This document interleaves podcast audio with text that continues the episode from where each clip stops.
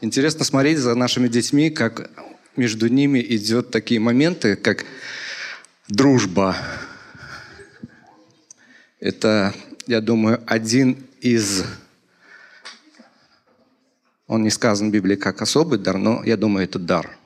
Дар, через, через который мы имеем общение. Общение святых людей, общение в духе, общение в мире с Богом.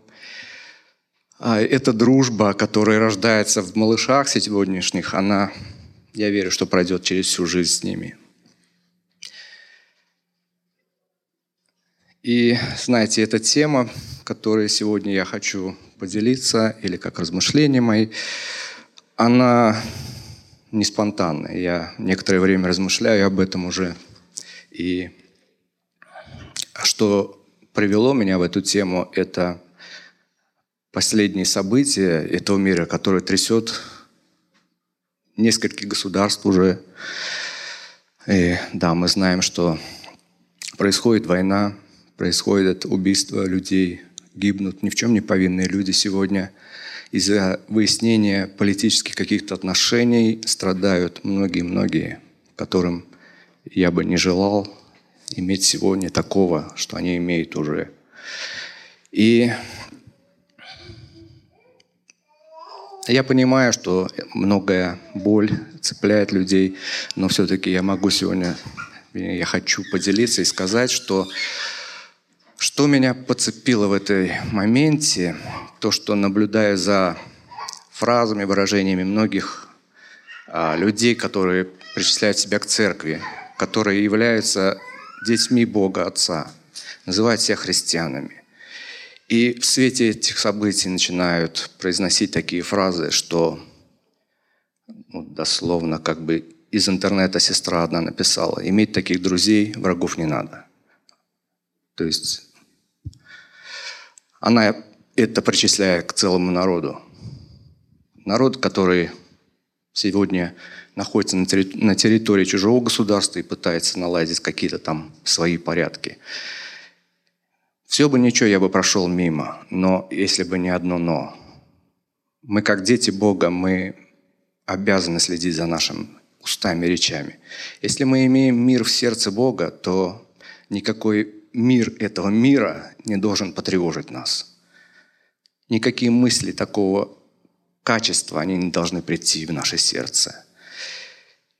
Я понимаю, что, возможно, человек пережил какую-то потерю, утрату, и это его тяготит. Но мы имеем нашего защитника и нашего Спасителя, которому мы можем высказать все, что хотим. Он поймет, он примет и простит. Он наладит жизнь, он даст спокойствие в сердце. Он покажет путь, как тебе не разрушить свою жизнь, не разрушить свое сердце и дух. И поэтому я в этой теме.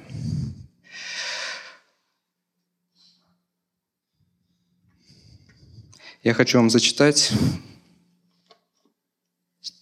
один отрывок из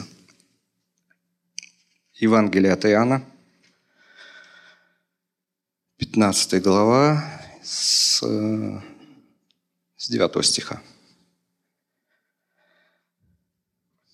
Иисус говорит своим ученикам, «Как возлюбил меня Отец, и я возлюбил вас, прибудьте в любви моей. Если заповеди мои соблюдете, прибудете в, моей, прибудете в любви моей, как и я соблюл заповеди Отца моего и пребываю в Его любви. Сие сказал я вам, да радость моя в вас прибудет, и радость ваша будет совершенна. Сия есть заповедь моя – да любите друг друга, как я возлюбил вас. Нет больше той любви, как если кто положит душу свою за друзей своих. И, внимание, сейчас вот ключевой стих. «Вы, друзья мои, если исполняете то, что я заповедую вам. Я уже не называю вас рабами, ибо раб не знает, что делает господин его. Но я назвал вас друзьями, потому что сказал вам все, что слышал от отца моего. Не вы меня избрали, а я вас избрал и поставил вас, чтобы вы шли и приносили плод. И чтобы плод ваш пребывал, дабы чего не попросите от Отца во имя Мое, Он дал вам. Сие заповедую вам, да любите друг друга».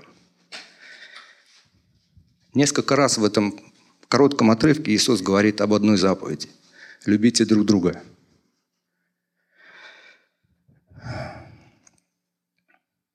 Без любви не бывает прощения.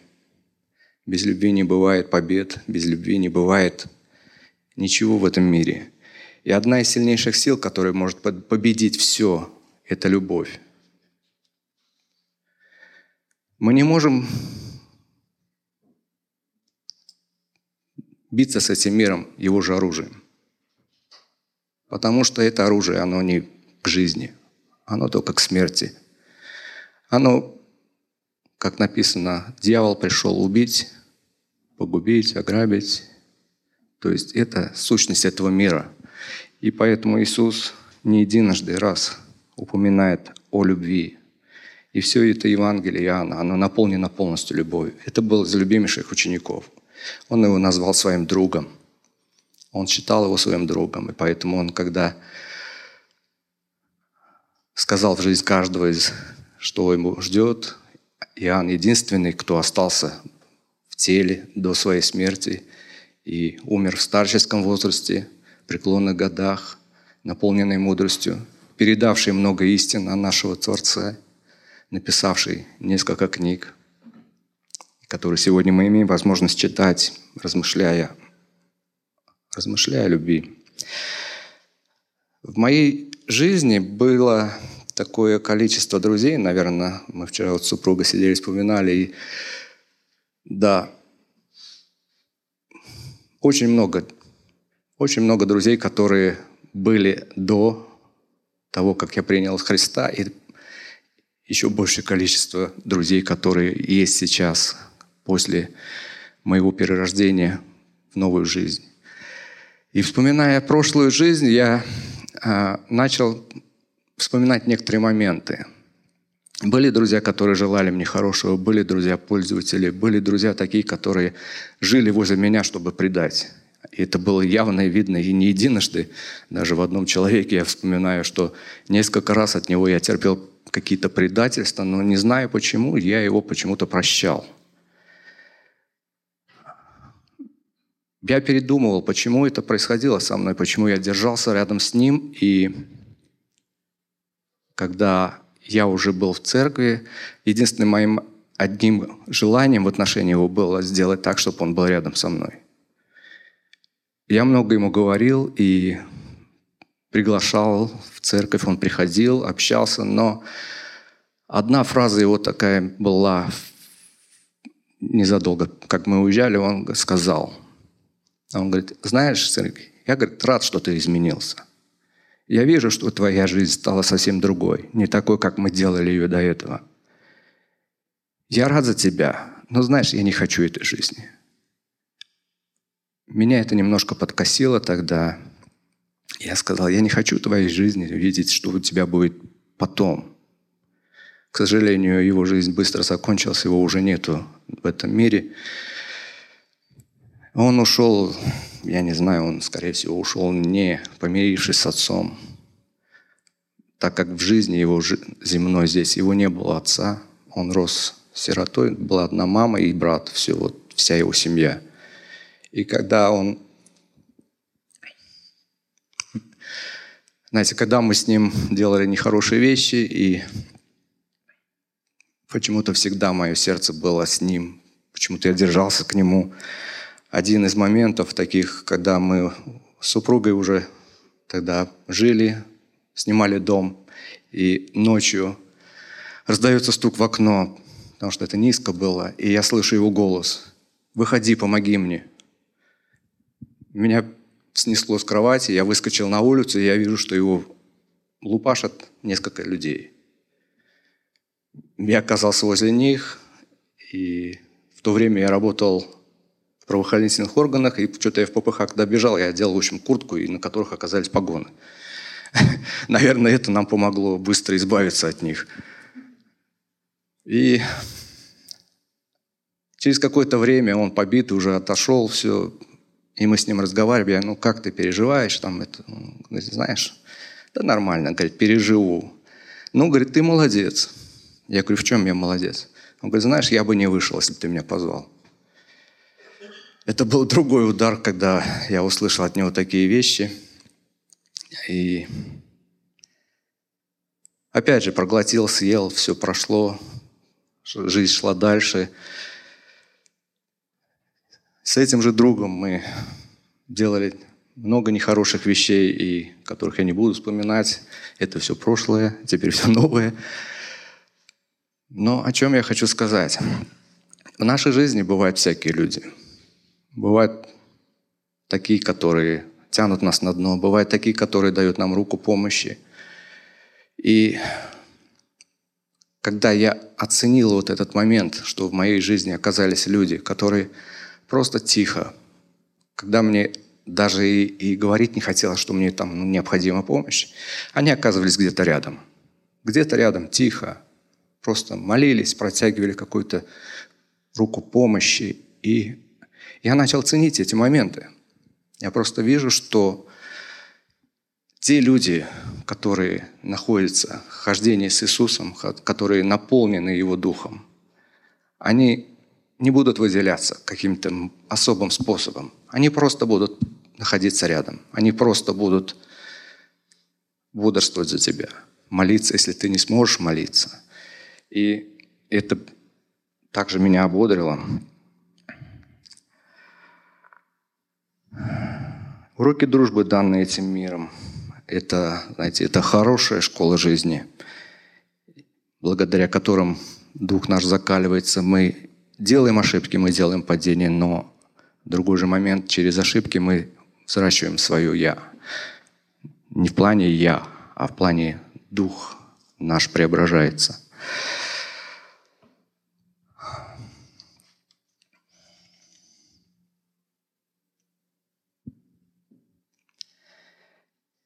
Я не думаю, что у вас сейчас, что я прочту, есть это место Писания, потому что спасибо моей супруге, она мне когда-то подарила интересную Библию, в которой есть полное собрание всех книг, канонических, неканонических. Это книга Сираха. Если кто читал, знает. А, один из мудрецов иудей. И он В шестой главе у него есть такой отрывок, а, где он описывает истинную и ложную дружбу. Он пишет, «Сладкие уста умножают друзей, и доброречивый язык умножит приязнь. Живущий с тобой в мире да будет много, а советником твоим один из тысячи. Если хочешь приобрести друга, приобретай его по испытании и не скоро веряйся ему, Бывает друг в нужное для него время и не останется с тобой в день скорби твоей. И бывает друг, который превращается во врага и откроет ссору к поношению твоему. Бывает другом участник в трапезе и не останется с тобой в день скорби твоей. В имени твоим, в имени твоем он будет, как ты, и дерзко будет обращаться с домочадцами твоими. Но если ты будешь унижен, он будет против тебя и скроется от лица твоего. Отдаляйся от врагов твоих и будь осмотрителен с друзьями твоими. Верный друг – это как определение верного друга. Верный друг – крепкая защита. Кто нашел его, нашел сокровище. Верному другу нет цены и нет меры доброте его. Верный друг – врачество для жизни, и боящиеся Господа найдут его – этот стих мне особенно любимый. «Боящийся Господа направляет дружбу свою так, что каков он сам, таким делается и друг его». Согласитесь, прекрасные определения дружбы. На сегодняшний день я хочу быть таким другом, который будет вести Господу. Все, кто рядом со мной – я не хочу быть тем другом, который делает такие вещи, как в миру, и вместо того, чтобы давать жизнь, дает какие-то моменты разрушения в твоей жизни, проклятия. ошибки. Но друг, который знает Господа, он будет направлять свою дружбу так, чтобы тот, кто рядом с ним находился, также у Господа. И Библия, она очень полна моментами дружбы, очень много разных событий происходило. Одно из них, как мы знаем, помните историю Давида и Нафана. Это такая яркая дружба, которая быстро родилась, быстро переросла из какого-то мгновенного знакомства в дружеские отношения. Я просто не буду читать, напомню вам ситуацию, когда Саул согрешил перед Богом, когда он утратил Дух Господа. Ему начал докучать Дух, который был дан от Бога, чтобы его немножко теребить и ставить на место. И кто-то из его приближенных посоветовал ему, найди себе человека, который будет играть тебе. Просто играть, чтобы музыка тебя успокаивала. И не нашлось лучше, как пастушка Давида. Он был призван в дом царя Израиля. Саул имел с ним какие-то беседы, и Иисус, Давид начал ему играть, и это ему помогало, успокаивало его дух, и он переставал совершать какие-то, может, там безумные поступки, там об них не описано, но Далее, когда Давид совершил этот подвиг, мальчишка вышел на поле и сразил великана камнем. Саул вновь встречается с ним и задает вопрос, кто ты?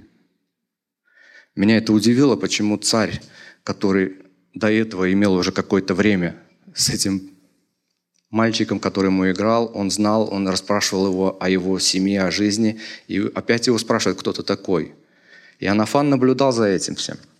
И он просто, после этой речи, он написано, что он прилепился душою к нему. Знаете, такая, когда я немножко искал такие материалы, нашел статистику. Как вы думаете, сколько времени надо, чтобы стать другом. Статисты посчитали, что 200 часов общения делает человека другом. То есть если два человека встречаются, имеют общение, через 200 часов это гарантированно друзья, если они еще не прекратили общаться. 50 часов надо, чтобы стать приятелем – опять же, непрерывного. То есть, когда Иоаннафан прикипел душою к, к Давиду, я думаю, что он имел уже какое-то общение с Давидом, он знал его, он видел его сердце, он понимал, что этот человек Божий, он имеет мир с Богом, он знает его. И Иоаннафан прилепился к нему, я так думаю, что это одна из тех же причин была, что он стал его другом. Впоследствии, да, мы знаем, что Давид был гоним отцом Иоаннафана, и Иоаннафан не единожды помогал ему, чтобы тот избежал смерти. Это был тоже знаковый шаг для Давида, что Иоаннафан предан. Они заключили с ним завет дружбы, что дом Иоаннафана не будет никогда позабыт. И Давид исполнил его после того, когда уже Саула и Енофана не было, и он взял в дом его сына. Еще один момент дружбы тоже в жизни Давида. То есть мы видим, это была дружба завета, дружба благородства, дружба истины. В семье Давида старший сын Амнон возжелал его дочь Фомарь брат и сестра, но от разных матерей. Возле Амнона оказался друг, который дает ему совет, как обхитрить ее и как и завладеть ее. Написано, что это был друг. Но друг, я не знаю, там не написано, какая выгода ему была в том, но по-видимому, он исполнял уже пророчество Божьего Слова после того, как Давид согрешил с Версавией, и ему было сказано, что дом твой будет иметь различные тяжбы. И вот этот друг, насоветовав таким образом сделать нехорошие вещи, в конце, когда уже Авесолом совершил свою месть, находясь возле царя, он говорит, нет, не беспокойся, твои сыновья все живы, кроме одного. Потому что тот, кто его убил, он имел намерение это сделать. Прошло два года после того периода, и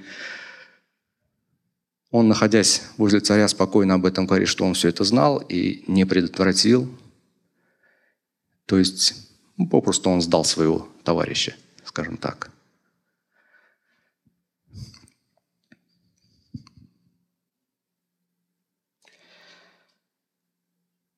То есть два примера дружбы. Дружба в Боге, дружба мира.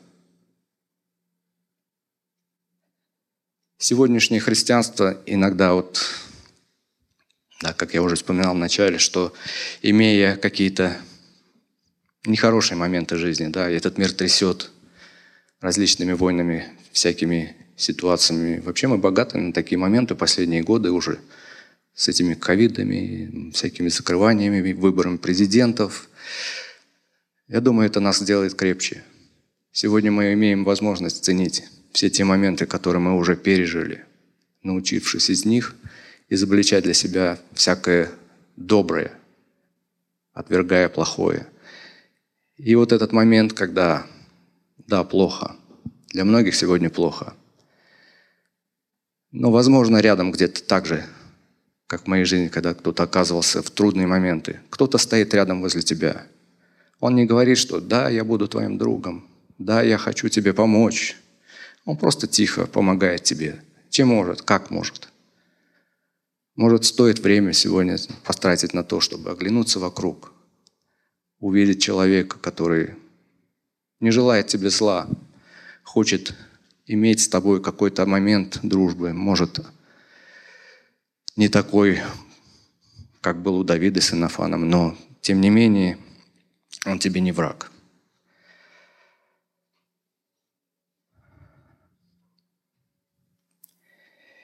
И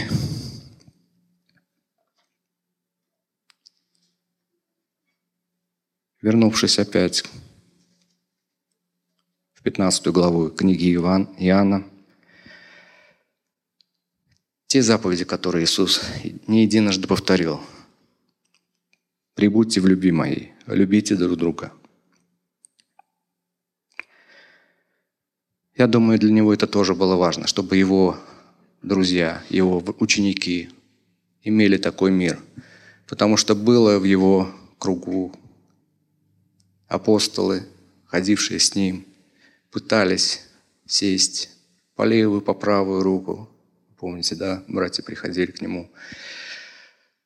Были ученики, которые просто смотрели на это, некоторые возмущались, некоторые молчали.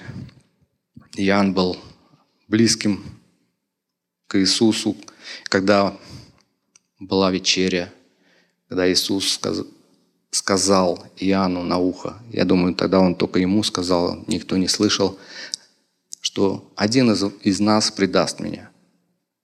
И только Иоанн тогда услышал, кто. Потому что он, находясь возле груди Иисуса, как друг, получил ответ. Он сказал, вот кому я сейчас макну и протяну хлеб, тот предатель. И что интересно, даже в отношении предателя наш Бог, Он не сказал, что Он мой враг –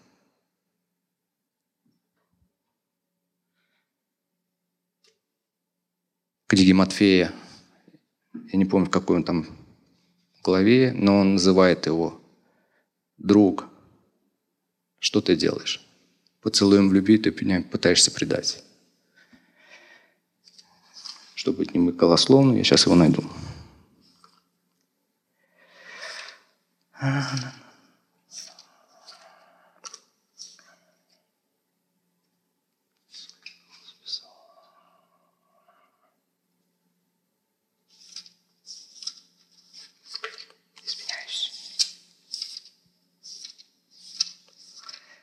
Кстати, эта фраза только в одном Евангелии от Матфея звучит. Все другие евангелисты об этом не упомянули.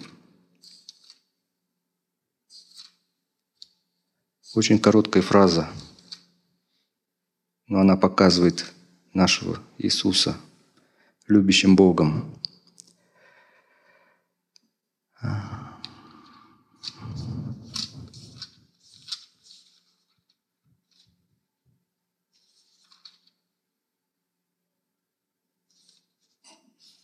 Так, извиняюсь.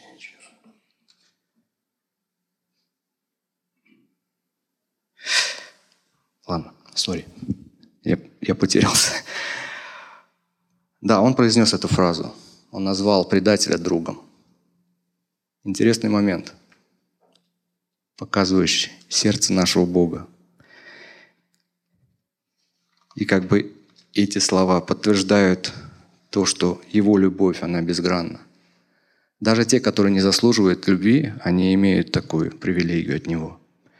Они получают это и, знаете, наверное, и не оценивают, потому что оценить может только тот, который сам считает себя другом Иисуса. Я не знаю, как у вас. Я думаю, это мое откровение. Когда я об этом размышлял, я увидел такую картину, что Иисус задолго еще до того момента, когда я узнал о Нем, Он уже считал меня своим другом. Потому что написано, кого я избрал, того и предопределил. И я назвал вас друг, друзьями своими. И самое, что интересное, что в хождении Иисуса здесь, те три года, когда Он ходил и учил народ израильский, Ему дали определение те, которых Он хотел бы, чтобы они были друзьями, но он их называл другими словами. Он говорит, вы те гробы крашеные, которые не дают приблизиться к трону Отца тем, которым надо это сделать. И они ему поставили определение, что ты тот, кто является другом мытарей и грешников. Интересный тоже момент. Они не, считая себя святыми людьми, служителями, бывшими наученными законом Божьим, они просто своему Богу говорят, не мы твои друзья, а вот они, грешники, которые даже не заслуживают нашего внимания. Ты к ним больше являешь своей любви. Поэтому ты друг мытарей грешников – И после они приносят его в жертву. Или попросту убили из зависти. Из зависти и сами, не осознав, что сделали, но мы сегодня радуемся, то, что Иисус совершил эту жертву. Он явил свою любовь тем, что пришел в этот мир, умерев за наши грехи, освободив нас от рабства, от рабства греха перед этим миром. Он поставил нас в высшее положение, назвал нас своими друзьями. Мы получили это незаслуженно, но Он нас не осуждает за это. Он говорит, вы мои лучшие друзья, потому что вы со мной.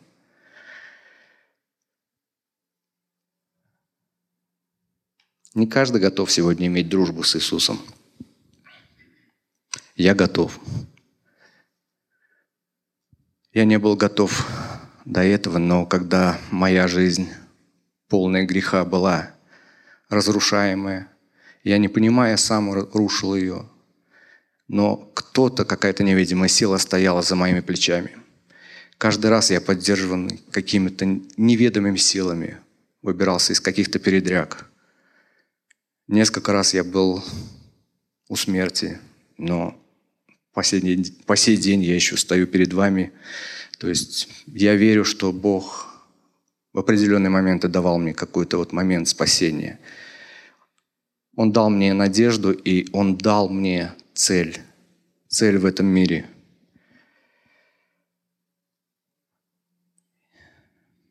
Наверное, как и человеку, которому необходимо время, чтобы получить дружбу, как обратить опять внимание на те цифры, что 200 часов общения приводит тебя к дружбе. Порой с Иисусом не бывает такое. Он мгновенно тебя ставит на колени. Потому что грех твой, он, осознав это, ты не сможешь жить. Свобода от Иисуса, она освобождает тебя от многого. И в то же время это радость, радость того, что ты получаешь друга, который никогда не предаст, который всегда будет на твоей стороне, что бы ни случилось. Моменты падения это та личность, которая первой тебе будет протягивать руку при твоем желании. Это та личность, которой ты сам должен бежать в первое же мгновение, если ты чувствуешь себя как-то не очень удачно, плохом положении. И это та личность, которая тебя будет никогда не осуждать и ни в коем разе не пожелает тебе плохого.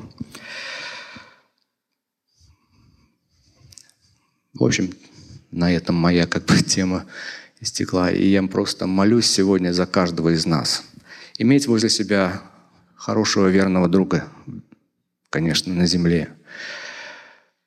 Быть самому хорошим другом и